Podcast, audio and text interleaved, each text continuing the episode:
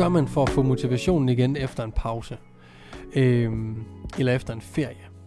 Og grund til, at man skal tage tilbage til, til sæson 2, øh, episode 1 her, er fordi der snakker selvfølgelig om nyhedsforsæt, og det med at holde motivationen i en hel episode dedikeret til det, så gå tilbage og lyt til den. Men det er ret typisk, at man øh, mister motivationen efter en sommerferie eller en juleferie eller lignende, og ikke lige kan finde den igen. Og det vigtigste, når man skal starte med at træne igen, eller genoptage en gammel vane, man var rigtig, rigtig glad for, og man ved er god for en, så sørg for at sætte nogle realistiske mål. Og hvis, hvis du inden sommerferien trænede fem gange om ugen, og det var fedt, og alt kørte bare, og du ikke engang kan få slæbt dig ned øh, fire gange nu efter sommerferien, jamen så begynd der med at starte med at tage, gud, begynd med at træne tre gange om ugen som en start, fordi at det er realistisk for dig. Du kan ikke komme ned fem gange, du kan knap nok komme ned fire, jamen fint, så sæt den lige under det, tre gange om ugen, selvom du er vant til at træne fem, så er tre gange om ugen meget bedre end slet ikke at træne, eller få fire sådan lidt øh, halvsløve træninger. Så sørg for, at du sætter nogle realistiske mål, øh, som du får, kan sætte flueben ved hver uge. Øh, simpelthen for at, at få hjulene til at køre igen, og få et momentum på din træningsglæde og din træningsrutine. Øh, for det er fandme det vigtigste, når det kommer til at genvinde motivationen til noget, det er ved at få de her små sejre. Og det kan godt være, at man er vant til at træne fire gange, fem gange, seks gange, to gange om ugen, whatever it is. Alt er relativt til dig, til dig selv.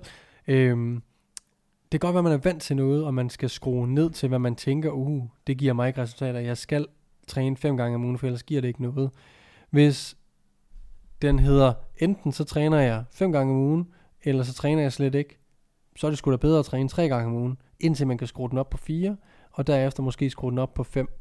Det vigtigste at forstå omkring træning, tror jeg faktisk, det er at forstå, at dit liv ændrer sig i løbet af, af alle dine leveår. Og øh, det med, at når man er ung, så kan du godt dedikere 5 til 6 dage om ugen til styrketræning, og bare give den gas, og det er alt. Alt, hvad du fucking laver, det handler bare om den her træning om eftermiddagen. Jeg husker det så fucking tydeligt. Det var det fedeste. Øhm, du kan virkelig dedikere meget af dit, dit liv til træning. Og øh, som du bliver ældre, så kommer du måske ud og får et job, og du får måske en kæreste, eller du får nogle børn sågar, og så videre og så videre. Der sker mange ting i løbet af dit liv, der gør, at du måske bliver nødt til at prioritere, eller har lyst til at prioritere anderledes. Og så kan det godt være, at den øh, i de unge dage, hvor man bare fik de bedste gains, jamen der havde du virkelig god tid til at træne. Det har du ikke nu, så nu bliver du nødt til at få det bedste ud af de omstændigheder, du står med den dag i dag. Øh, og det er uanset om man er 15, 20, 25 eller 55 år. Øh, man bliver altid nødt til at kigge på sine omstændigheder. Hvordan og hvorledes ser det ud lige nu? Og øh, hvordan holder jeg min træningsrutine kørende? For det er bedre at bare skrue en lille smule ned for frekvensen og volumen, men stadigvæk holde træningen ved lige, selvom det er en, en travl periode, for eksempel i dit liv. Så jeg står selv i det øh, lige nu, hvor jeg skal til at starte mit øh, træningscenter, har lige lanceret det her træningsprogram. Øh, der er mange ting lige nu. I det første halve år af 2022, der har jeg trænet 5-6 gange om ugen, sådan mere eller mindre nej, jeg vil sige fire til seks gange. Det er gået virkelig, virkelig godt. Jeg har virkelig nyt træningen, og det er en, den længste periode i lang tid, hvor min træning har gået så godt. Og lige nu, med alt det arbejde, jeg har, der er det bare ikke realistisk at komme ned 4 til 6 gange, også selvom det bare er en 45 minutter til en time om dagen. Så derfor overvejer jeg selv at skrue det ned til 3 gange, øh, 3 til 4 gange om ugen, og så måske træne lidt længere tid, når jeg så er der, fordi træningerne er lidt længere, i og med, at der er mere, der lige skal nås per træning.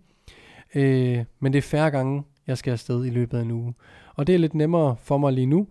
Øh, så derfor tilpasser jeg den her periode, således at jeg ikke, der ikke sker tilbagegang i min træning, øh, men der forhåbentlig stadigvæk sker en lille smule fremgang, eller om ikke andet, at jeg bare vedligeholder min gains, indtil jeg har lidt mere tid, og der så øh, kan skrue op for træning igen. Så forhåbentlig, når jeg har fået øh, mit træningscenter stablet på benene, og der er ro på, så kan jeg skrue op for min træning igen, og, og have det mega fedt med det. Men jeg vil jo gerne stille mig selv i en position til, at når jeg skruer op for min træning igen, at jeg kan, jeg ikke føler, at jeg starter fra fucking 0.